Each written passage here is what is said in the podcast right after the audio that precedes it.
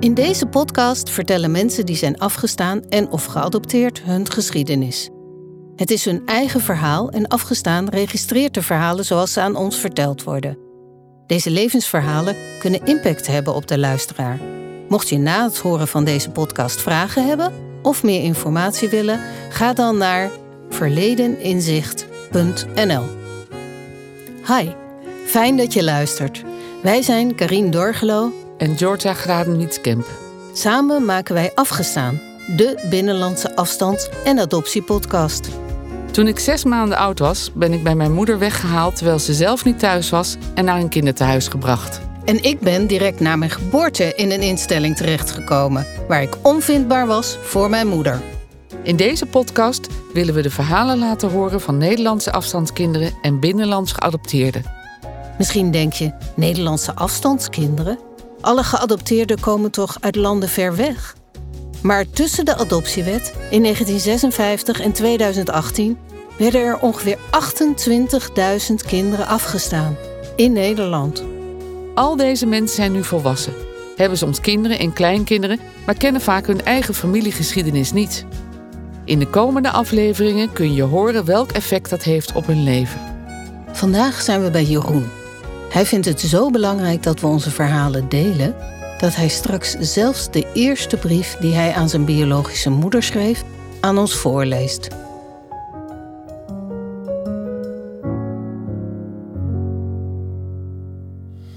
Oké, weer een uh, nieuwe podcastopname. We zijn vandaag in Amsterdam.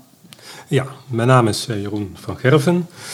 Uh, ik woon in Amsterdam, zoals je al zei. En, ik woon hier met mijn vrouw en ehm, twee kinderen, die zijn 15 en 16. Zelf ben ik bijna 54. Ik ben opgegroeid in, uh, in Schijndel in Brabant. Dat is een dorp ietsje ten oosten van uh, Den Bosch. En daar ben ik uh, rondom mijn eerste verjaardag geplaatst in een adoptiegezin. En ehm, dat was een, ik zou zeggen, een, een warm katholiek gezin. Ja. Ik heb daar eigenlijk ja, een hele gelukkige jeugd gehad. Mijn ouders waren uh, vrij laat getrouwd. Die waren volgens mij toen ze trouwden 37 en 33. En uh, mijn moeder heeft een enkele miskraam gehad. En is volgens mij, als ik me niet vergis, later ook een van de operatie heeft ondergaan. En kon toen geen kinderen meer krijgen. En nou, zo hebben ze besloten tot, tot adoptie. En na mij is nog een broer gekomen. is ook geadopteerd. En die is anderhalf jaar jonger dan ik. Nee, ik kan, ben daar niks, uh, niks tekort gekomen. Uh, gewoon een stabiel gezin. Ik heb alle kansen gekregen die je zou willen krijgen. hadden hobby's. Ze waren niet, niet heel rijk, maar ook niet arm, zal ik maar zeggen. Gewoon een, een, een, ja, noem je dat, een middenklasse gezin. Ja. ja. Mijn vader werkte altijd. Die had een baan bij de DAF Trucks in Eindhoven. En mijn moeder die was verpleegkundige en die uh, werkte niet toen wij klein waren, is later wel gaan werken.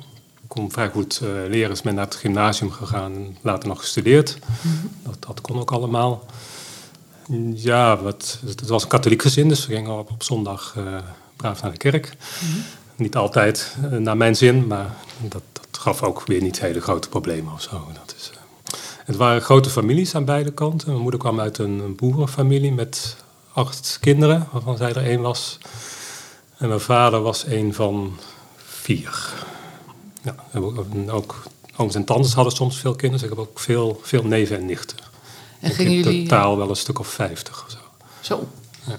Dat is veel. Ja, ik zou zeggen heel normaal. Ik, ik denk eigenlijk in zijn geheel dat het in, dat, in dat gezin... dat er niet veel anders was gelopen als wij natuurlijke kinderen waren geweest.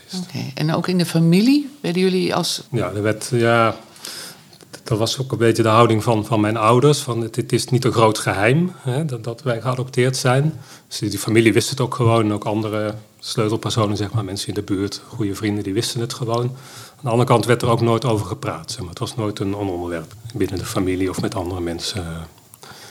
En zo die houding heb ik eigenlijk zelf ja, ook een beetje overgenomen. Ik, uh, ik loop er nooit mee te koop, zeg maar. Ik ga niet gewoon op bepaalde momenten zeggen van... luister even jongens, uh, jullie moeten weten, ik ben geadopteerd. Maar stel dat het aan de orde is, het gaat over erfelijke eigenschappen of zo... dan, dan zeg ik wel gewoon, ja oké, dat, uh, dat is voor mij niet zo relevant, want die, die weet ik niet. Ja. Jij zei het was nooit een groot geheim. Ehm, kan jij een moment herinneren dat je ouders dat verteld hebben aan je? Nee, nee, nee. Ik kan me echt niet een moment herinneren dat we zijn gaan zitten en van nou moeten we wat vertellen. Nee. Ik zeg altijd, uh, Sinterklaas was een groter thema eigenlijk dan, uh, dat weet ik nou nog wel. Ja. dat, uh, daar was ik nogal, daar heb ik een paar nachten van wakker gelegen, zeg ja. maar, maar van dit eigenlijk niet. Nee, nee, dus waarschijnlijk wat ze gedaan hebben, of dat weet ik eigenlijk ook wel, ze hebben het gewoon eigenlijk altijd als een gegeven, ja, dat was gewoon zo. Ja. En werd er dan ook gesproken over jouw biologische moeder of vader? Of? Heel weinig. Ik denk, ik denk dat ze er ook niet zoveel van wisten. Dat, dat letterlijk een paar zinnen. Ik wist de naam ja. van mijn moeder. En ja, echt in een paar zinnen het verhaal. En mijn moeder wist ook dat, dat er een halfbroer was. Dus dat mijn natuurlijke moeder eerder ook al een kind had afgestaan. Oké. Maar dat, ja, dat was het. Als je jong bent, dan, dan wil je eigenlijk ook niet dat er iets met je is, zeg maar. Je wilt gewoon normaal zijn zoals alle anderen en geen gedoe. Ik herinner me één situatie uh, waarin het wel een beetje lastig was. Dat was toen er in, in een dorp zeg maar, een, een, leeftijdsgenoot van mij was, die ik heel vaak tegenkwam. Ik zat uh, bij, de, uh, bij de scouting en um, ik hockeyde. En in beide gevallen zat hij in mijn groep, zeg maar. En dat was een beetje een, een moeilijke jongen, ja. nogal brutaal en zo. En uh, mijn moeder wist dat, zijn moeder wist dat wij geadopteerd hadden. En dat ze dat ook wel eens in het dorp een beetje rondbazuin. Dan had ze het over, uh, zo zei mijn moeder het altijd, die aangenomen kinderen, zo werd dat genoemd. Hè. En daar had ze een hekel aan, ja. als er geroddeld werd. En toen zei ze wel van, ja, uh, tegen hem zeggen maar niks over. En dan, dan, gaat het een dan wordt het voor jou ook een thema. Hè, van oké, okay, ja. daar moet ik op letten. Ja.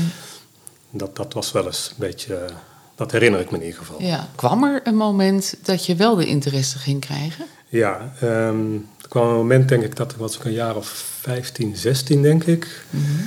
Toen hadden mijn ouders uh, op school op een ouderavond of zo tegen de leraar gezegd uh, dus dat ik geadopteerd was. Hè. Dat deden ze wel vaker, dan, dan melden ze dat wel, hè, dan weten jullie dat. En die heeft mij toen een keer uh, gewoon even pad geroepen voor een gesprek. Ja. Ja, en die had een bepaalde benadering. Ja, als die maakte er een beetje, ja, niet, ik wil niet zeggen een probleem van, maar hij ging mij allemaal vragen stellen van hè, hoe ervaar je dat en vond je dat moeilijk en hoe gaat het op school en, en allemaal heel goed bedoeld, maar dat maakte bij mij een, een, een toch wel iets wakker van hé, hey, ik moet daar misschien zelf ook eens over nadenken van ja, wat dat nou eigenlijk betekent mm en wat voor vragen dat bij mezelf oproept. En toen kwamen wel die vragen van ja, wie, wie is dan mijn moeder eigenlijk? En, uh, ja. En waarom denk je dat jouw ouders dat vertelden op school? Dat het verder geen issue was? Ja, dat, dat zou ik niet weten. Nee. misschien dat, dat ze toch vonden van bepaalde mensen moeten het wel weten. Okay. Ik denk dat het bij mijn vader zich uitte dat hij daar eigenlijk nooit iets over zei. Ik kan me echt niet herinneren dat ik ooit met hem een gesprek gehad heb over adoptie. Bij mijn moeder uitte zich dat erg in ehm, heel erg benadrukken hoe belangrijk wij waren. En dat ze heel veel van ons hield. En dat zei ze heel vaak ook gewoon. Mijn moeder was ook wel heel, heel expressief en open. Dus die, die benoemde dat heel erg. Ja. Dan dacht ik wel van, ja, dat, dat, dat doet ze omdat ze misschien denkt dat wij zouden denken dat het minder is. Of, uh, wat eigenlijk ook niet zo was. Maar mm-hmm. daar voelde je wel soms een beetje een onzekerheid. Ja, en ook dat ze zelf heel graag kinderen wil. Dat hebben ze ook altijd heel erg benadrukt. En dat ze die, die miskwam, dat is echt wel een, een kras op de ziel geweest. Dat weet ik zeker. Dus het was voor hun wel, ja, het was wel een thema. Ja. ja.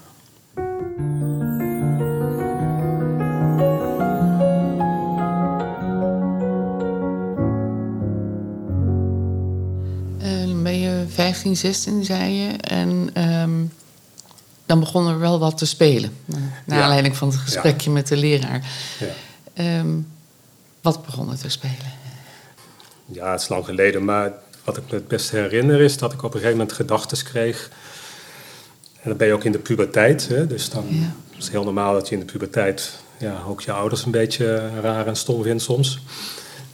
En dan ging ik toch denken van ja, mijn echte moeder zou die dan misschien ja, op een bepaalde manier, ja, ik wil niet zeggen beter bij mij passen, maar mijn ouders hadden ook gewoon een ander karakter dan ik. Hè? Dat, dat merk je op een gegeven moment. Uh, dan denk je van ja, misschien heeft mijn moeder, lijkt die in dat opzicht wel heel veel op mij of zo. En is dat wel, jij had een beetje idealiseren, moet ik achteraf zeggen. Dat herinner ik me wel dat ik dat had. Ja. Dat ik in mijn, mijn verbeelding was dat een soort ideale, ik wil niet zeggen ideale moeder, maar meer een ideale, ideaal mens of zo. Die goed bij mij zou passen. Heb je ehm, toen iets uh, gedaan, stappen ondernomen? nee, in eerste instantie eigenlijk niks gedaan, nee. Uh, heb wel, wel over gesproken, met name met mijn moeder. En toen kwamen ze op een gegeven moment wel met, met ja, wat papieren die ze hadden. Dat is eigenlijk niet zoveel hè, wat ze dan hebben, want zij krijgen alleen wat hunzelf betreft. Dus dat zijn wat stukken van de rechtbank, maar goed, daar staat wel de naam in van je natuurlijke moeder. Eh, dus dan heb je iets meer uh, idee van wie en wat. En in welke plaats het zich afspeelde en zo. Het was ook in Brabant trouwens, niet zo heel ver daar vandaan. En, maar ik, nee, ik heb toen nog geen stappen genomen, want dan ja, ben je ook met andere dingen bezig. Ik ging toen studeren op een gegeven moment. En ja, dan kun je dat er eigenlijk niet, niet bij hebben, dat je dan ook nog gaat zoeken naar je, je moeder of zo. Dus dat heb ik gewoon een beetje uitgesteld. ik ben nog jong en dat, dat kan later ook nog wel. En, en zo oud is ze ook nog niet, dus die, die leeft nog wel een tijd. Ja, zo mm denk je dan. Hè? Dan stel je dat wat uit. Dus, ja. Zodat ik echt wat ging doen, was ik, uh, dat was in 1998. Dus toen was ik al bijna 30. Kan je ehm, beschrijven wat je bent gaan doen? Ja, dus toen uh, ja, ben ik nog eens in, natuurlijk eerst in die papieren gedoken. Nou, daar kwam wel een beetje uit dat de beslissende instantie destijds de kinderbescherming was. Althans, een, een soort voorloper daarvan. Dat was toen zeg maar, via de verzuiling geregeld. Hè. Dus je had, dat was de Rooms-Katholieke kinderbescherming in dit geval die dat toen uh, geregeld heeft. Dus ik ben in, in Den Bosch naar de kinderbescherming gegaan. En die, uh, die zijn voor mij uh, op zoek gegaan. Die zijn jouw moeder gaan zoeken? Of? Ja, ik, ik, ik, weet niet meer precies wat nou in eerste instantie daar mijn vraag geweest is. Of, of, het, of het dossier gevraagd heb of dat ik gezegd heb... ik wil graag mijn, uh, contact met mijn moeder.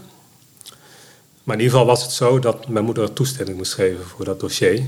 Dus ze zei, ja, we moeten sowieso contact opnemen met, uh, met je moeder. Dus, maar dat wilden ze doen, dat konden ze ook. Uh, dus dat is gebeurd en die heeft toen uh, die inzage in die dossiers geweigerd. Maar toen hebben ze wel een beetje gesuggereerd van ja, zou die dan vragen mogen stellen of zo. Nou, dat vond ze goed, dus toen heb ik uiteindelijk uh, een brief geschreven aan mijn moeder. Mm -hmm. En daar heeft ze ook op gereageerd. Ze hield wel ook in die brief zeg maar de, een ontmoeting wel af.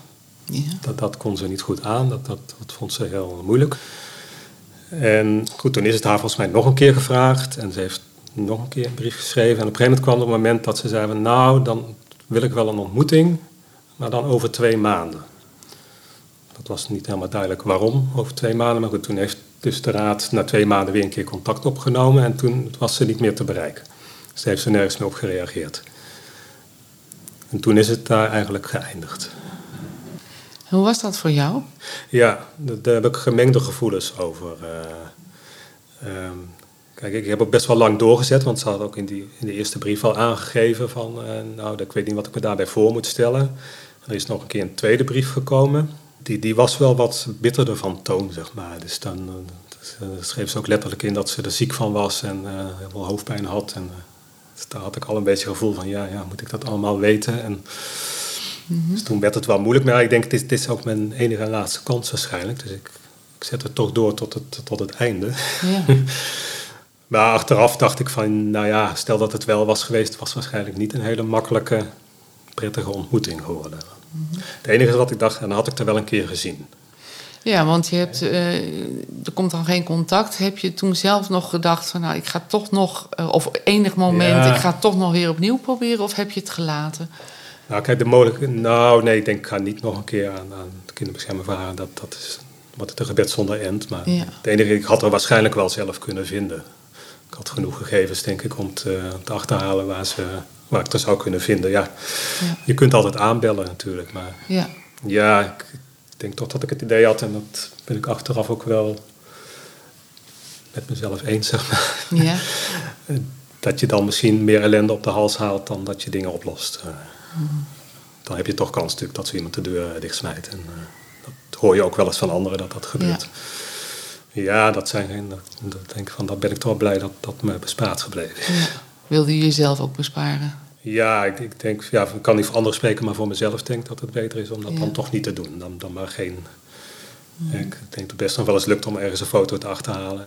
Ik ben op een gegeven moment, ehm, eigenlijk na 1998, ja, heb ik het ook weer uit mijn hoofd gezet, zeg maar. Ik denk dat ik toen, ja, ben ik ook andere dingen gaan doen en op een gegeven moment zelf kinderen gekregen. Ja, dan ben je er gewoon eigenlijk niet zo mee bezig.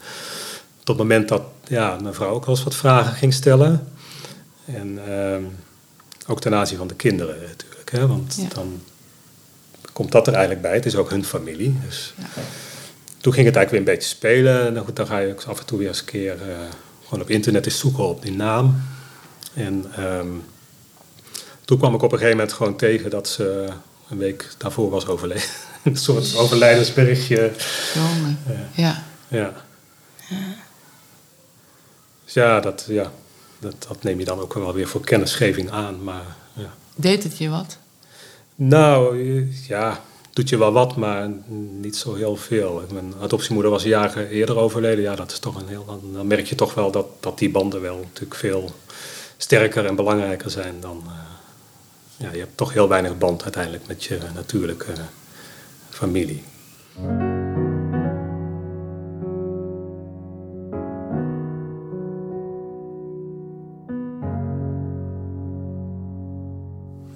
misschien een wat intieme vraag, maar wat schreef je in je eerste brief? Ja. Heb je die brief nog? Die brief, ik heb nog een, uh, een eerste versie die ik toen uh, geschreven heb. Uh, die, die wil ik best voorlezen. Nou, heel graag. Ja. Nou, ja, ik moet misschien even een klein voorzetje daarbij geven. het was wel een hele afweging, zeg maar, voordat ik die brief ging schrijven. Ik heb ook iemand gevraagd om een beetje mee te kijken.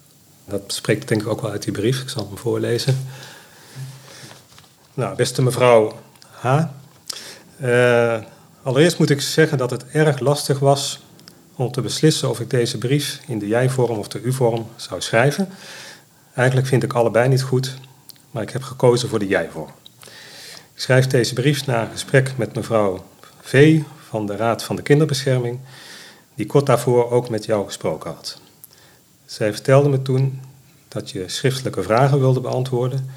Misschien vind je het vreemd dat ik nu nog zo ineens met vragen kom. Het moment kan ik niet goed uitleggen, dat begrijp ik zelf ook niet helemaal. Een specifieke reden is er ook niet. Ik ben erg gelukkig met mijn leven tot nu toe. Ik denk wel dat het logisch is dat iemand die geadopteerd is nieuwsgierig is naar bepaalde dingen. Om iets met die nieuwsgierigheid te doen, heb ik begin dit jaar besloten om op zoek te gaan naar mijn dossier. Toen bleek op een gegeven moment dat daarvoor jouw toestemming nodig is. Anders had ik liever eerst afgewacht ehm, wat uit het dossier duidelijk wordt en pas daarna besloten of ik ook contact met je zou willen zoeken. In ieder geval wil ik duidelijk zeggen dat ik zeker niet boos op je ben. Ik ga juist vanuit dat je destijds een wijze beslissing genomen hebt, die niet makkelijk geweest zal zijn. Uh, wat zou ik graag willen weten? Ik ben erg benieuwd naar jouw verhaal. Hoe leefde je in die tijd? Uh, wat was de achtergrond van je zwangerschap? En waarom heb je besloten je kind af te staan? Verder neem ik aan dat ook mijn vader in het hele verhaal een belangrijke rol speelt. Kun je iets zeggen over hem en over de relatie die jullie hadden? Ten slotte wil ik graag weten uh, of er bijzondere kenmerken binnen de familie zijn die belangrijk voor mij kunnen zijn. Veel voorkomende ziektes bijvoorbeeld. Eerlijk gezegd ben ik nieuwsgierig naar nog veel meer dingen. Of ik op jou of andere personen lijk, waar bepaalde eigenschappen van mezelf vandaan komen enzovoort. Maar dit lijkt me moeilijk schriftelijk te beantwoorden. Ik hoop dat je antwoord kunt geven op mijn vragen. Tegelijkertijd besef ik dat ik veel vraag en dat het geen gemakkelijke vragen zijn. In ieder geval blijft alles onder ons. Vriendelijke groeten, zeker. Wauw. Dankjewel. Dankjewel, ja. Echt. Hoe is dat om dat zo je voor te lezen? Nou, goed, ik, ik heb hem uh, wel eens vaker gelezen. Maar ja. ja, wat me, als ik nu terugkijk op die brief, dan valt mijzelf meteen heel erg op dat ik heel veel woorden gebruik ja, om eigenlijk uh, mezelf te excuseren dat ik het überhaupt vraag. de vragen vrij kort afwikkel. ja, terwijl dat misschien eigenlijk niet... Als ik er nu op terugkijk zou ik zeggen dat was ook niet echt nodig. Ik heb alle recht om die vragen te stellen natuurlijk. Ja. Maar dat is ook gaandeweg de tijd, hè? Je was een stuk jonger. Ja, ik wist ook en, niks toen nog. ik wist niks van het verhaal zelf. Hè? Dus ik, ik, was wel, ja, dat was ook wel een reden om wat voorzichtig te zijn. Ik weet ook dat dat was de belangrijkste kritiek van degene die toen nog meegekeken. Je moet niet te veel het woord nieuwsgierig gebruiken.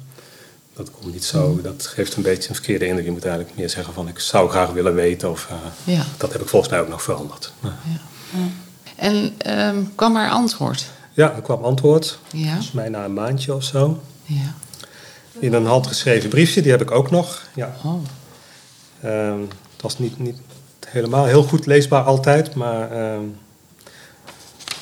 nou, wat uit de brief sprak was uh, uh, dat ze het heel erg moeilijk vond. Ja. Um, eigenlijk, ja, misschien wel liever had gehad dat ik uh, me niet gemeld zou hebben. En ook dat het in die tijd allemaal heel erg ingewikkeld en moeilijk was. En uh, ja, dat ze er ook wel zich schuldig over voelt. Dat het, nou, zeker omdat het de tweede keer was, dat stond er ook in. Uh, dat het daar overkomen was. En nou ja, ze beantwoordt haar vragen vrij, vrij kort. Maar op zich worden de antwoorden wel gegeven. Dus ook hoe, het, hoe hun relatie was. Ja. Dus er was eigenlijk als ik, ja, het staat er niet zo letterlijk, maar volgens mij was er geen relatie tussen hun. Maar uh, um, dat heb ik later ook uit de dossiers gehaald. Dat, um, dus mijn moeder was destijds 27 en vader 30. Ja. Ze waren allebei vrijgezel. Mijn moeder woonde nog uh, bij haar moeder thuis. En dan ging ze af en toe uit en dan zocht ze hem op. Dat was het verhaal. En zij was verliefd op hem, dat, dat staat ook in de brief. Alleen, ja, ze ging ervan uit dat hij ook wel verliefd was op haar. Maar toen ze plotseling zwanger was, bleek dat toch niet zo te zijn. En uh, ja, dus toen heeft hij eigenlijk ook gezegd: ja, nee, ik, ik vind ook een de zwangerschap te weinig een basis om nu met je te trouwen, wat zij wel heel graag had gewild. Dus ja, toen is ze in de problemen gekomen. Ja. ja. Um, ik ga je niet vragen om de brief van je moeder voor te lezen. Ik wil een klein stukje wil ik wel uh, misschien aan te geven. Dat is volgens mij wel de kern, hoe ze er tegenaan kijkt. Dus dan schrijft ze... Um, ja, dan schrijft, dat is eigenlijk het begin van de brief. Ja. Dus dan schrijft ze, ik weet niet goed wat ik met jouw brief aan moet. Uh, ik heb altijd gehoopt uh, dat, je het zo, dat het je zo goed zou gaan... dat je niet naar mij zou gaan zoeken. Dat heb ik mezelf voorgenomen dat ik dat nooit zou doen. Hm. Ja, dus ze heeft wel heel duidelijk ja, voor zichzelf bepaald van uh, op een gegeven moment, ja, ik heb afstand gedaan en dan zet ik er een punt achter. Ja, dus van haarzelf heb je eigenlijk geen informatie kunnen krijgen over haar situatie destijds? Of heeft ze die wel gegeven? Nou, nee, heel, heel kort. Ik heb meer informatie uit, uiteindelijk uit een dossier gehaald dan... Uh, dan van haarzelf. Zou je daar iets over kunnen vertellen, wat haar situatie was? Het komt wel overeen, zeg maar. Het is, het is niet dat het tegenstrijdig is, maar heel kort bevestigt ze wel dat verhaal. Ja. Je zei net van, uh, het was de tweede keer, vijf jaar eerder ja. was het ook het gebeurd. Een, een beetje een vergelijkbaar verhaal, voor zover ik het weet. Uit wat voor gezin kwam jouw moeder? Stond dat ook in het dossier? ja, uit een, ja. Uh, een moeilijk gezin. Um, daar was armoede en ook echt wel vrij heftige sociale problematiek. Mm -hmm. Uh, vader was, was er niet. En ja, ik las ook ergens een zinnetje over haar moeder. Ook ten aanzien van die zwangerschap. Ja, die had een houding van: zolang ik er maar geen last van heb, vind ik alles best. En ja, goed, ze woonde dus wel bij haar moeder samen met nog een van haar broers. Ze had, geloof ik, uh, zes broers en één zus, als ik het wel heb. En ja, dat was dus een ja, een sociaal moeilijke situatie, eh, volgens mij. En ze had dus geen, geen vriend of verkering. Mm -hmm. En dan is het 22 en krijgt dus ook eigenlijk vergelijkbaar uh, zonder echt relatie een, een kind? Of had ze een relatie met die man? Weet je dat? Van de eerste, dat weet, dat weet ik niet. Nee. nee. Nee, Wat ik daarover gelezen heb, was ook niet heel positief, zeg maar. Mm -hmm. En uh, ja, nee, van van haarzelf? Die voorgeschiedenis weet ik niet zoveel. Nee. Um, Ja, dan ook weer uit het dossier. Kijk, dat, dat, op een gegeven moment stuit je ook op uh, psychologische rapporten die, die haar betreffen. Mhm. En um, ja, dan wordt ze omschreven, goed, dat ging in die tijd een beetje minder subtiel dan nu. Dus ja. dan wordt ze wel heel erg omschreven als uh, ja, naïef en um, ja, heel goeie. Er staat zelfs het woord werkslaaf. Hè, dus dat is heel erg. Ja. Ja, dat, dat, daar heb je zo natuurlijk je gedachten bij. Maar even terug naar de, de eerste zwanger. Ze is, zwanger en het kindje heeft ze niet gehouden. Die heeft ze ook afgestaan. Ja, die heeft ze ook afgestaan. En bij, in mijn geval, um, dus was ze op een gegeven moment zwanger. En ik vond ook ergens nog een briefje van de huisarts die haar dus adviseerde om naar de bocht te gaan. En dat heeft ze gedaan. Dus dat is via maatschappelijk werk. Ze heeft verschillende gesprekken wel met maatschappelijk werkster gehad, dat weet ik ook. En uh, ze heeft ook wel getwijfeld. Oké. Ja, of ze toch niet. Uh, ze heeft overwogen om dus bij de moeder weg te gaan naar een vriendin. En dan uh, ja, daar haar kind op te voeden. Die woonde in Limburg. Mm Dan was ze een beetje, want dat was het probleem, hè? De, de omgeving. Ja. Ja, daar kon ze eigenlijk niet met een kind aankomen. En ja, als ik zelf de informatie die ik heb goed om me laat inwerken, dan denk ik eigenlijk dat vooral de omgeving het probleem was. Dat, dat zij zelf, denk wel in staat was geweest om een kind op te voeden. Mhm. Maar ja, goed, uh, geen steun van ouders. Um, ja, een vader die, uh, die afhaakt. Ja, in een dorp waar dat natuurlijk raar gevonden zou worden als zij alleen met een kind uh, aan zou komen. Dus daar, daar is ze volgens mij niet, niet, niet uitgekomen. En werkte zij? Ja, ze, ze werkte als uh, modinette. Dus dat is eh, kleding in elkaar zetten. Ik heb ook op moeten zoeken wat dat precies was. Ja. ja, het is ja, heel eenvoudig werk. Ja. Dat was trouwens ook, eh, ja, dat, dat staat dan in die papieren. Dan geeft ze als reden op voor de afstand dat ze moet werken. Ja, je voelt natuurlijk wel aan, ja, dat, dat kan niet een reden zijn dat je een kind afstaat. Hè. Dus dat, is, dat had hem echt, ja, ben ik wel van overtuigd, meer in, in haar omgeving dan, dan in haarzelf. Ja. Het is wel een praktisch bezwaar wat je op moet lossen in de jaren zestig. Ja, ja, ze noemt ook ja, praktische bezwaren. Dat is eigenlijk ja. de. Ja, maar als je het naar de huidige tijd vertaalt, hè, dan, ja, dan zou zo iemand geholpen worden. Hè. Dat is natuurlijk wat in het verhaal erg mist. Hè. Mm -hmm. Er is wel een maatschappelijk werk aan te pas gekomen, maar ja, die heeft niet zo heel veel gedaan, dus, eh, zou ik zeggen dan. Nee, want de bijstandswet was er al in die tijd, in 65. Uh, we horen van heel veel moeders terug dat ze ook niet gewezen werden op uh, de mogelijkheid om het kind te houden. He, er was hulp voor moeder en steun voor moeder en kind, maar daar werd in ieder geval niet actief op, uh, op gewezen in veel nee, gevallen. Nee, dat, dat, is, ja, Dat, dat probeer ik ook te achterhalen natuurlijk. Ja, dat, dat dit is toch moeilijk om daar echt een vinger achter te krijgen. Eh, want ze heeft wel uh, getwijfeld, ook nog na de geboorte. Mhm. En dan zie je toch ook wel dat ik denk als zij had gezegd van ik wil het houden, dat, dat het wel had gekund. Ja. dat, dat, die indruk heb ik wel. Mhm. Maar goed, de hele, hele procedure, als, als je daarop terugkijkt, ja, die, die is erg gericht op afstand. Dat, dat, is wel zo. En weet je of ze jou gezien heeft na de geboorte? Nee, ze heeft mij niet gezien. Dat staat ook in, ik ben in het ziekenhuis geboren. Ja. Dus ik weet niet hoe dat dan precies gegaan is, maar er staat wel ergens dat ze heeft haar kind niet gezien. Oké.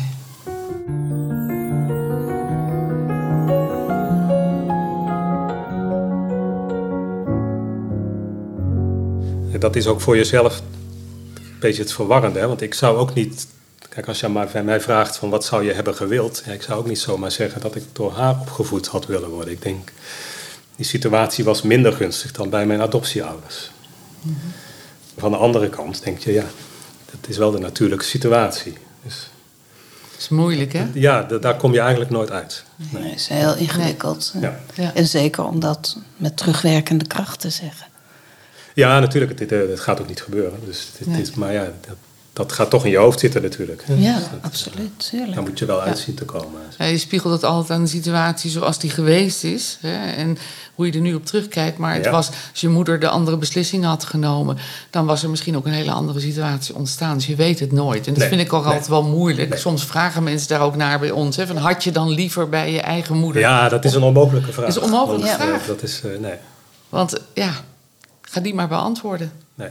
Kijk, van de andere kant, uh, ja, dat is ook wat je wel eens te horen krijgt, of wat je soms aan mensen proeft van ja, je mag eigenlijk blij zijn dat je geadopteerd bent en dat het zo goed gegaan is. Ja, dat is ook zo, maar dat is niet, uh, dan is dat andere niet, niet weg of zo. Hè? Dat je toch altijd blijft denken, ja, er is ook een natuurlijke moeder en hoe zou dat geweest zijn? Hè? Dus dat, ja. ik vertel het nu ook in, in het openbaar, ja. maar... Uh, er wordt eigenlijk nooit doorgevraagd. Maar hoe zat dat dan? Waarom ben je dan afgestaan? Dat is een vraag die eigenlijk nooit gesteld wordt. Nee, hè? Waarom denk je dat dat is? Nou, ik denk dat dat is omdat mensen denken van... nou ja, dan word je geadopteerd en dan is het goed geregeld. Ja.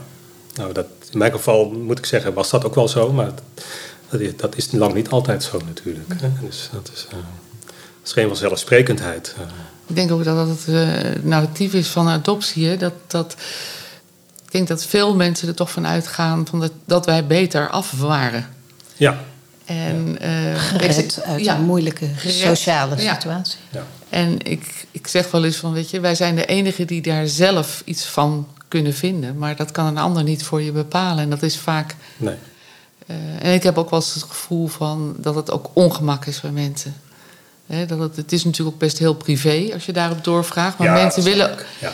mensen willen ook, ook vaak niet horen ehm, dat het misschien ook andere kanten heeft. Wat ik eerder ook al zei, um, ik heb zelf ook niet, uh, niet ben, ik ben zelf ook niet mee te koop gelopen. Dus nee.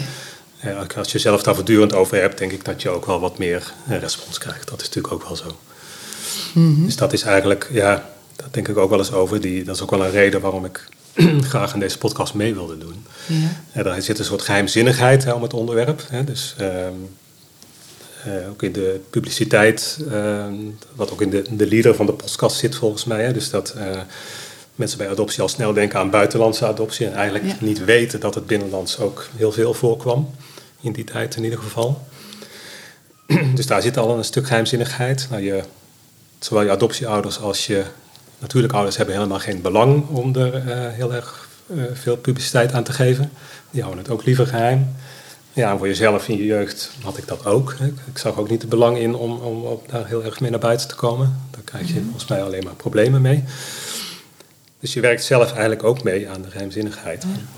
Die ik, van wat ik nu eigenlijk zeg, van die zou ik er wel eens van af willen hebben. Hè. Dus dat uh, zowel mijn eigen verhaal nog wat duidelijker wordt als ook het, het grote macro-verhaal, zeg maar. Hoe is het allemaal gelopen in die tijd? Want dat is, wat is precies het belang voor jou dat we daar nu wel over spreken? Nou, dat, dat ik mijn, mijn, mijn eigen verhaal ken. Ja. Ik heb een jaar in, in, dus in de Huizen de Bocht in Goorlen gezeten. Nou, van dat jaar weet ik bijna niks. En ja, iedereen zegt, toen ik zelf kinderen kreeg, krijg je voortdurend te, te horen van nou dat eerste jaar, dan moet je echt uh, zodat je op scherp staat, dat je er bent voor je kind. Want dat is ongeveer het belangrijkste jaar uit hun leven. Performant. Ja, ja. ja, dan ga je natuurlijk wel denken van ja, mijn eerste jaar was uh, heel anders. Dus wat heeft dat allemaal... Dat moet gevolgen hebben, dat kan eigenlijk niet anders. en wie was er voor mij toen? Ja, ja en, en nu misschien ook nog wel. Ja. Want er is heel weinig over bekend. Er is, er is niet, uh... Nou, kijk, het enige wat daar volgens mij over wat er in die tehuizen zich afspeelde ja, wat we daarvan weten is eigenlijk wat de, de moeders erover verteld hebben. Ja. Nou ja, dat, dat zijn geen vrolijke verhalen. Dus als ik die hoor, dan denk ik natuurlijk onmiddellijk van ja, maar hoe zijn ze dan met de kinderen omgegaan? Eh, ja. Dat, dat, daar heb je toch wel vraagtekens bij. Dus dat zou ik echt wel willen weten. Ja. Je was een jaar toen je bij hun kwam ongeveer. Ja. Hebben jouw ouders daar iets van informatie over gekregen over het eerste jaar of ook niet? Volgens mij niet. nee. En ehm, hoe was jouw situatie toen je bij hun kwam? Ja, ja dus in, in dat jaar is, wel, is nog wel het een en ander gebeurd wat ik wel weet. Um, dus ten eerste waren mijn ogen en mijn oren, daar waren twijfels over of dat allemaal wel goed functioneerde. Bij mijn ogen weet ik dat later dat dat klopte, die stonden uh, scheef, dus daar ben ik voor geopereerd ook later nog. Mhm. Mijn oren, uh, nou goed, ben nu 54, nu hoor ik soms iets minder goed. Maar ja, allemaal in principe was daar niet zoveel mis mee. Maar goed, daar is wel naar gekeken. En dat is dan ook onmiddellijk ook reden om uh, de plaatsing uit te stellen. Hè? En dan was er nog één ding, en dat was wat ik volgens mij ook al zei, dat mijn moeder ook na mijn geboorte nog één keer erop teruggekomen is. Toen Oh. was ik al een half jaar. En toen werd haar moeder ziek. En toen was zij eh, ja, min of meer gedwongen om voor haar te zorgen. Dus toen heeft ze gedacht van ja, als ik toch voor mijn moeder moet gaan zorgen, langdurig, fulltime, dan kan ik het kind er misschien ook wel bij nemen. Ja. Ja. Maar goed, daar is ze uiteindelijk niet in, in gepersisteerd. Dus ik weet niet hoe dat verder gelopen is. Eh, maar dat is, dat is niet doorgegaan. En eh, ook dat had gevolgen voor de adoptie. Want ze hadden eigenlijk al een gezin voor mij op het oog. Een ander gezin. Oké. En ehm, daar waren het al twee pleegkinderen waarvan ook niet zeker was of ze konden blijven. Dus toen hebben ze gedacht, dat staat ook in de stukken, eh, dan moeten we daar niet nog een kind bij plaatsen wat misschien ook niet helemaal zeker is, waar de moeder nog twijfelt. Ja. Dus toen hebben ze dat gezin afgewezen. Kijk, en dat, dat snap ik allemaal wel, maar als ik dat lees, dan krijg ik onmiddellijk het gevoel van ja, je bent eigenlijk een soort speelbal van wat mensen met Ja. jou willen of eh, over je situatie denken. Ja, voor hetzelfde geld had ik dus of nog bij mijn natuurlijke moeder gezeten of bij een heel ander gezin met pleegkinderen. Ja, dat, dat, dat geeft een, een wat raar gevoel over dat, dat eerste jaar. eh. Ook die willekeur, hè, dat dat had maar even Ja. anders moeten Ja. lopen. En je was in een totaal ander gezin Kijk, opgegroeid. Het is, het Dat- is uiteindelijk goed afgelopen, maar ja, voor je gevoel heb je een beetje zo langs de afgrond gescheerd een paar keer. eh. ja. En, Afhankelijk. en dus de, de, eh, de beslissende factor, dat, dat, ben, dat is eigenlijk in mijn ogen bijna nooit het kind, maar de situatie van de ouders. Hè? Ik Ja. ging niet naar dat gezin omdat dat voor die, dat gezin te ingewikkeld zou zijn. ja. Er staat nergens van het was, het andere gezin was voor het kind misschien beter. Of, ja. Eh, Vind jij dat te rijmen met het feit dat men eh, adoptie een kinderbeschermingsmaatregel noemt? Nou ja, je vraagt je wel af eh, wat die kinderbescherming destijds, eh, ja, welk belang die diende. Ja. Die waren volgens mij ja, me- meer met, toch met het belang van de ouders bezig dan met. Want kijk, ze keken wel natuurlijk naar die gezinnen, maar dan krijg je weer. ehm, waar keken ze naar? Dat staat ook letterlijk ergens. Het was een goed katholiek gezin waar ik terecht kwam. ja.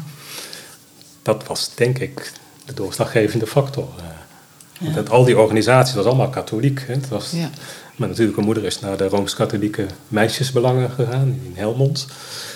Ehm, het was de Rooms-Katholieke Kinderbescherming. Dat is eigenlijk al raar dat dat verzeld is, maar dat Ja. terzijde. Ja. En ehm, de bocht was, werd ook geleid door een non. Ja, Dus ja, je bent helemaal overgeleverd aan de katholieke kerk in dit geval. ja. Nou, het kan best zijn dat die mensen naar hun idee met de beste bedoelingen gehandeld hebben. Dat, dat wil ik helemaal niet uitsluiten. Maar En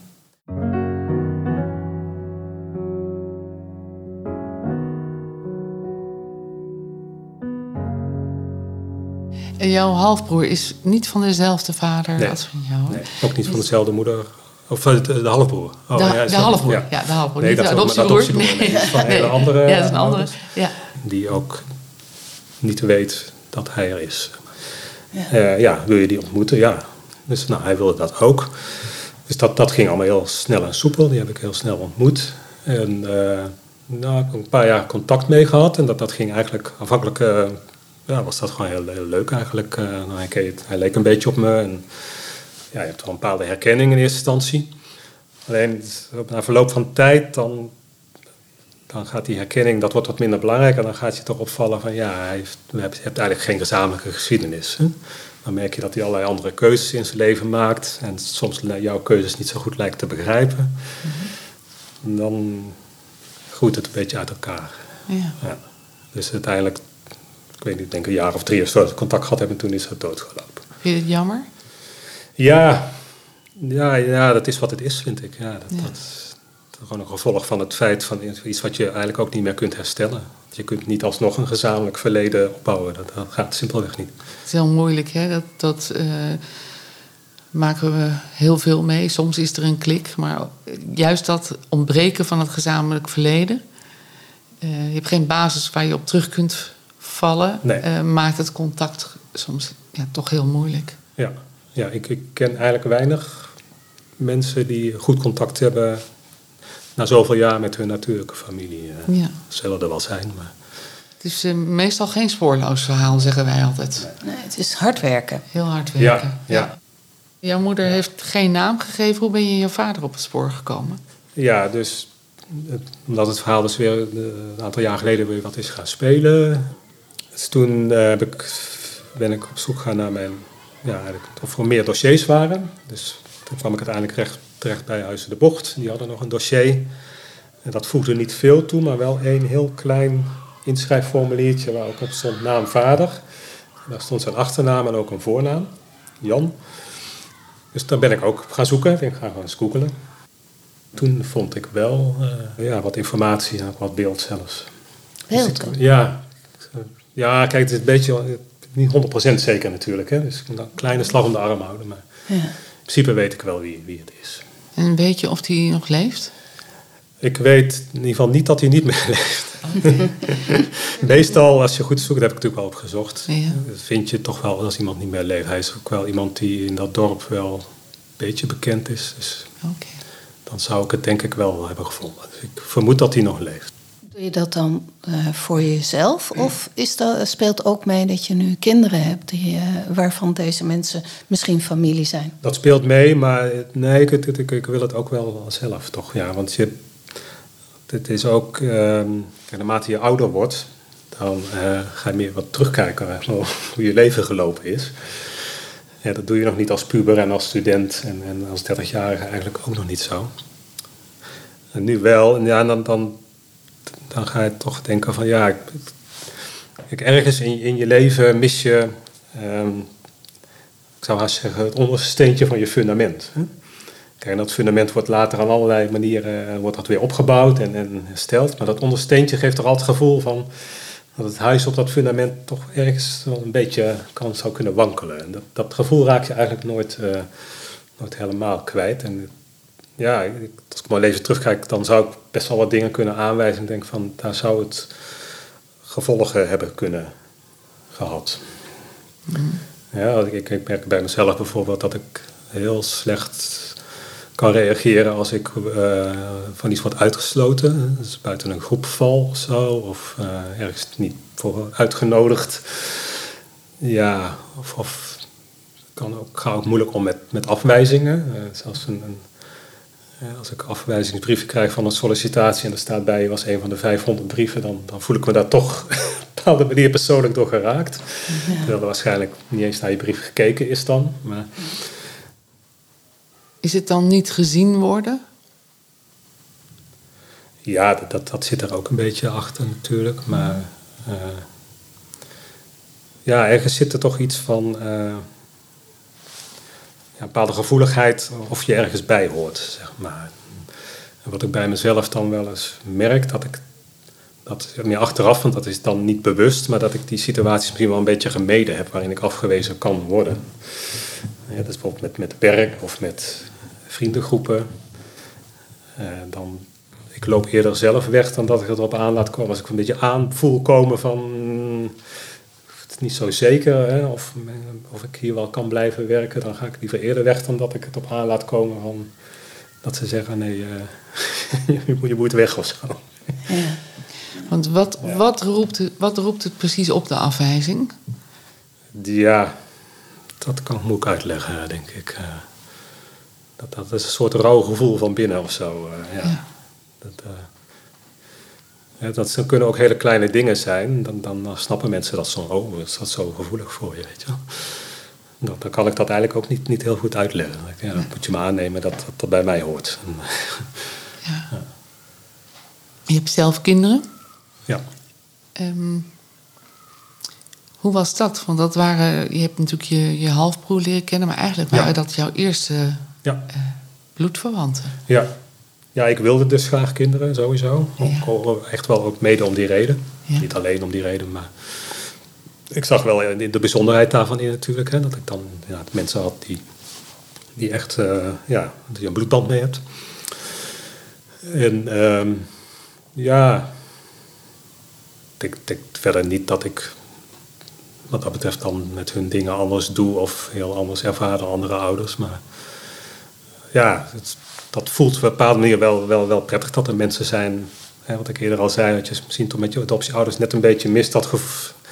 Net, ja, hoe noem je dat? In het Engels zeggen ze dan sense of understanding. Hè? Ja. Dus dat je net zonder iets te zeggen aanvoelt wat zij voelen. Dus ja. zou ik het haast. Uh, dat, dat, dat, heb, dat heb ik met hun dan wel. Soms snap ik wel waarom ze iets uh, niet, niet durven of, uh, of iets heel leuk vinden of wat dan ook.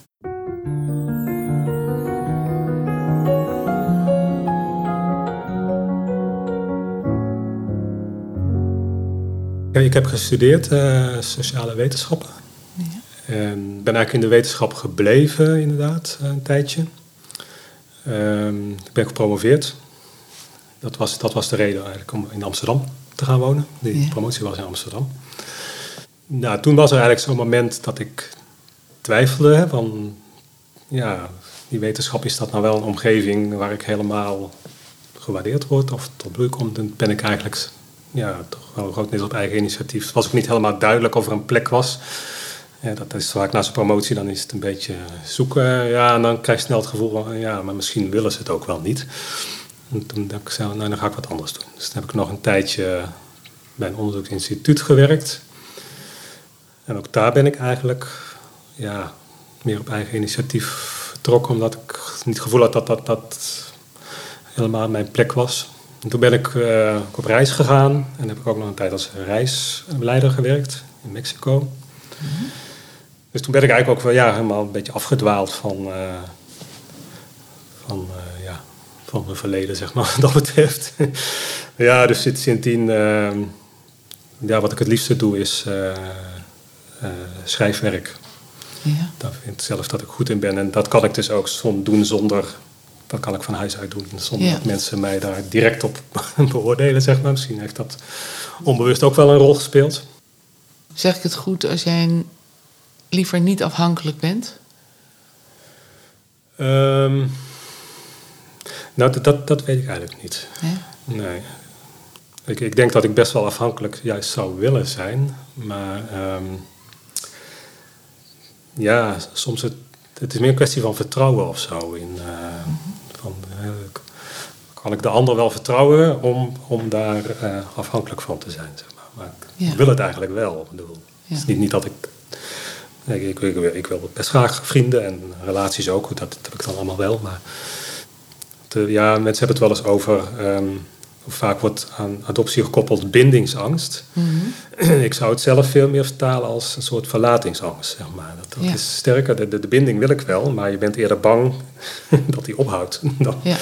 dan, dat je de binding niet zou willen. Dus dat is mijn, mijn gevoel. Hè. Ik ja. even voor mezelf spreken. Maar, dus ik zou het eerder zo omschrijven. En in jouw geval, wat je net zegt, ga je dan liever eerder zelf weg dan dat je het gevoel hebt dat de ander dit opzet? Denk, dat denk ik wel. Dat gaat niet bewust, maar dat zijn wel situaties waar je prettig mee voelt. Dat dan, uh, zo ging het eigenlijk ook met, met mijn halfbroer. Dan ga je op een gegeven moment. Kijk, dan, dan heb je een soort contact, en dat is met vrienden vaak ook. Hè, van je, af en toe bel je en dan spreek je wat af. op een gegeven moment gaat je een beetje opvallen van... ja, dan heb ik, ben ik eigenlijk al drie keer degene geweest die heeft gebeld of we nog zouden afspreken. Dan ga ik twijfelen, denk ik. En dan denk ik van, nou, dan ga ik gewoon eens wachten of die ander nog belt. En nou, soms gebeurt dat dan inderdaad als bij hem dus ook zo. Mhm. Dan denk ik, ah, oké, nou dan, uh, dan vind ik het ook goed, zeg maar. dan is het blijkbaar, was het dan aan de andere kant niet zo nodig en dan heb ik het liever niet. Ja. ja. Moet een bepaalde wederkerigheid Ja, dat had ik net aan het Ja, dat, dat natuurlijk wel, maar ja. ik uh, ben niet in die zin niet direct, niet direct te breken. Nee. Nee, nee, nee. Maar goed, ja, kijk, van dat, de andere kant van het verhaal, dat, dat maakt het soms juist ook lastig, dat je het ook nooit zeker weet. Hè? Nee. Kijk, want ook dingen als, um, wat ik zeg, eh, dat je het moeilijk vindt om afgewezen te worden, ja, dat zal 9 van 10 mensen zal het lastig vinden om afgewezen te worden. Hè? En, en, dat kun je ook hebben zonder adoptieachtergrond. Dat is altijd de vraag, hè? In hoeverre is het karakter. Dat, vind ik eigenlijk een hele belangrijke vraag. Om ook, ja. Dat zou ik eigenlijk wel willen weten, hoe dat nou, wat je daar nou echt over kunt zeggen. Ik denk als je goed, dat heb ik ook nog nooit gedaan hoor, maar als je eens goed gaat zoeken in wetenschappelijk werk, dat daar best wel via andere situaties, met tweelingen of zo, mhm. dat je daar best wel wat over kunt vinden. Hè? Mhm, het is ook natuurlijk een, een nature-nurture verhaal. Hè? Daar is ja. denk ik best wel wat over bekend. Ja, we hebben het uh, over nature versus nurture. Mm En uh, dan bedoelen we de hele discussie die uh, ontstaat als je biologisch ergens thuis hoort En versus ergens een opvoeding krijgen. Dus nature is dan de biologie en nurture is de opvoeding. En die ligt bij ons natuurlijk redelijk uit elkaar. Meer dan bij kinderen die opgevoed worden binnen hun biologische gezin. Ja. Kijk, het, het, het, is heel logisch te verklaren. Ja. Dat, dat wel, maar ja, logica is niet. Nee. Nog niet, dus logica is ook een wetenschap. je mag niet zomaar zeggen, ja. Mhm. Kijk, je moet ook uitkijken, vind ik wel, dat, dat je jezelf ja, in een soort slachtofferrol uh, duwt. Oh, Daar word je volgens mij ook niet beter van. Dus dat je alles in je leven gaat relateren aan dat eerste jaar in mijn geval. Dat, dat wil ik eigenlijk ook niet. Maar van de andere kant, kijk, wat ik ook niet prettig vind om in een soort ja, lotgenoten situatie te geraken. Maar het is wel prettig als mhm. jij zegt van ja, dat, ik herken dat ook. Dan heb je toch een soort van... Een soort referentie. Of een ja, soort, van ik ben niet helemaal... Het ligt niet, ligt niet aan mij. Jeroen, het ligt niet, echt niet alleen aan jou. Nee, nee, nee absoluut niet. Nee, we horen het gewoon vaker. We horen het ook heel, uh, ja, echt wel vaker. En we herkennen het allebei ook op andere manieren weliswaar. Maar we herkennen het allebei wel. Op dit moment nou, je hebt dit al even aan gerefereerd. Er wordt er een onderzoek gedaan naar de geschiedenis van afstand en adoptie door de commissie De Winter. Hoe belangrijk vind je het? Nou, dat, daar heeft toch wel heel veel waarde aan. Want, ja. ja, wat ik al zei, ik, ik wil toch graag uh, zo goed mogelijk weten eigenlijk wat er in dat eerste jaar gebeurt. Ik heb toch het idee dat ik dat naar mezelf toe verplicht ben en misschien ook nog wel wat aan heb. Zeg maar. Misschien als je dingen meer weet, dat je toch nog ergens denkt van nou, ik kan misschien nog iets herstellen van die doorwerking die het dan wel of niet heeft. Mm dus dat, dat wil ik eigenlijk toch wel zo goed mogelijk uh, in kaart brengen. Nou, dat, voor een deel moet ik dat zelf doen. Als ik nog uh, contact wil met mijn vader of familieleden, ja, dat, dat kunnen zij niet voor mij doen. Dat moet ik gewoon uh, zelf doen. Mhm. Maar voor het, het, het, grote verhaal van hoe ging het toe in die de huizen, ja, daar kunnen ze natuurlijk heel veel. Mm -hmm. Daar zou het, heeft het denk ik de meeste waarde. Nou, als ze een goede aanzet kunnen geven tot aangeven van wat voor impact heeft het op geadopteerden en afgestalen, ja, dan dan vind ik dat ook heel interessant. Ik vind op zich de waarheid weten op zich vind ik al, eigenlijk al best wel een belangrijk uh, gegeven. Dus dat, dat, ik heb ook wel nu meer van, ik moet daar zelf ook wat aan doen, zeg maar. Dus zowel voor mijn eigen microsituatie, maar ook voor het grotere geheel. Ik, wil ook, uh, ik zal ook heel graag meedoen aan het onderzoek. En ja. uh, nou, dat is ook de reden dat ik mijn verhaal wil vertellen in de, de podcast. Dat ik ook ja, het verhaal wat ik eigenlijk bijna nooit verteld heb, nu een keer wel vertel. Ja voor mij ook gewoon een bijdrage aan om ja, die geheimzinnigheid eraf te halen. En dan gewoon wat opener in te staan en gewoon eens uh, in kaart te brengen hoe het allemaal zat. Ja. Ik denk dat dat vaak heel, heel goed werkt. En wat ik wel ook nog uh, belangrijk vind, um, dus hebben onze positie als uh, afstandskinderen. Hè? Ja. Want dat is toch, ja, wij zijn eigenlijk het leidend voorwerp, vind mm -hmm. ik, mhm. in, de, in, het hele verhaal. Zin, ja. Je zou kunnen eigenlijk zeggen dat de afstandsmoeder, eventueel vader, de, het onderwerp is. En de ja. Mhm. adoptieouders, het meewerk het voorwerp. Mm ja, het leidend voorwerp is vaak wat waarmee geschoven wordt, zeg maar. Dus mhm. dat, is... Uh, dus dat, dat verdient ook wel wat aandacht, vind ik. Dat, uh, kijk, ik vind de afstandsmoeders verdienen natuurlijk alle aandacht, want dat is een heel moeilijk verhaal natuurlijk. Mhm. Maar kijk, het is wel zo dat ouders en adoptieouders, die hebben, zijn er zelf bij betrokken geweest. Die hebben keuzes gemaakt, en hoe moeilijk misschien ook, maar uiteindelijk wel zelf in het verhaal betrokken. En, wij zijn eigenlijk ja, overgeleverd aan mensen die over ons besloten hebben. Dus ook mijn, mijn identiteit, zeg maar, daar, is het mee gerommeld. Hè? Of andere gevallen natuurlijk waarin uh, kinderen niet goed weten wie hun natuurlijke ouders zijn. Hè? Mhm. Dan denk ik ook altijd wel van, nou, denk nou aan dat kind. Hè? ga niet zorgen dat, die, dat, dat zo'n ouder anoniem is. Uh, dan creëer je later een nieuw probleem. Ja. En nou denk ik, geloof ik dat dat tegenwoordig ook met zaaddonoren en zo, dat dat niet meer anoniem kan. Maar ik ben bang dat er nog wel eens dingen voorkomen, dat dat heel moeilijk is voor kinderen om uh, te ontdekken wie, wie nou eigenlijk die vader en moeder is. Uh, ja. Dat zou eigenlijk, ja, waar, waarom dat kun je toch als, als voor, voorwaarde stellen ook voor zo'n situatie. Van oké, je mag je kind afstaan, je mag je kind adopteren, je mag je zaad doneren, maar het maakt je wel bekend. Mm -hmm. En ik ook een moment dat dat voor een kind bekend bijvoorbeeld dat je op je achttiende verjaardag inzage krijgt, gewoon standaard. Je gewoon een brief krijgt van de overheid. Nou, daar liggen je gegevens en je bent van harte uitgenodigd om dat te komen inzien. En, en dat daar ook gewoon alles in staat. dat zou toch ja, de normaalste zaak van de wereld zijn, naar mijn idee. Maar... Zou je denken. Ja. Het zou inderdaad wel van het kind een onderwerp maken en niet meer leidend voorwerp. Ja, ja. precies. Dat, Want het gaat uiteindelijk om dat kind, zou mhm. ik toch zeggen. Ja. alle problemen van andere ouders dagen laten. Mm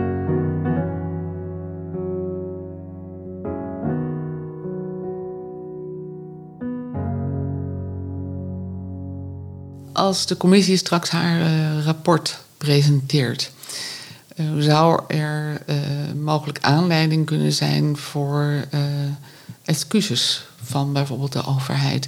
Hoe belangrijk is het belangrijk voor jou dat er excuses komen? Um, het algemeen ben ik een beetje sceptisch over excuses. Mm -hmm. ook voor andere thema's, omdat excuses um, Ehm, niet direct het probleem oplossen, maar soms ook een soort ja, schaamlab kunnen zijn om niet te zien dat problemen nog verder doorwerken.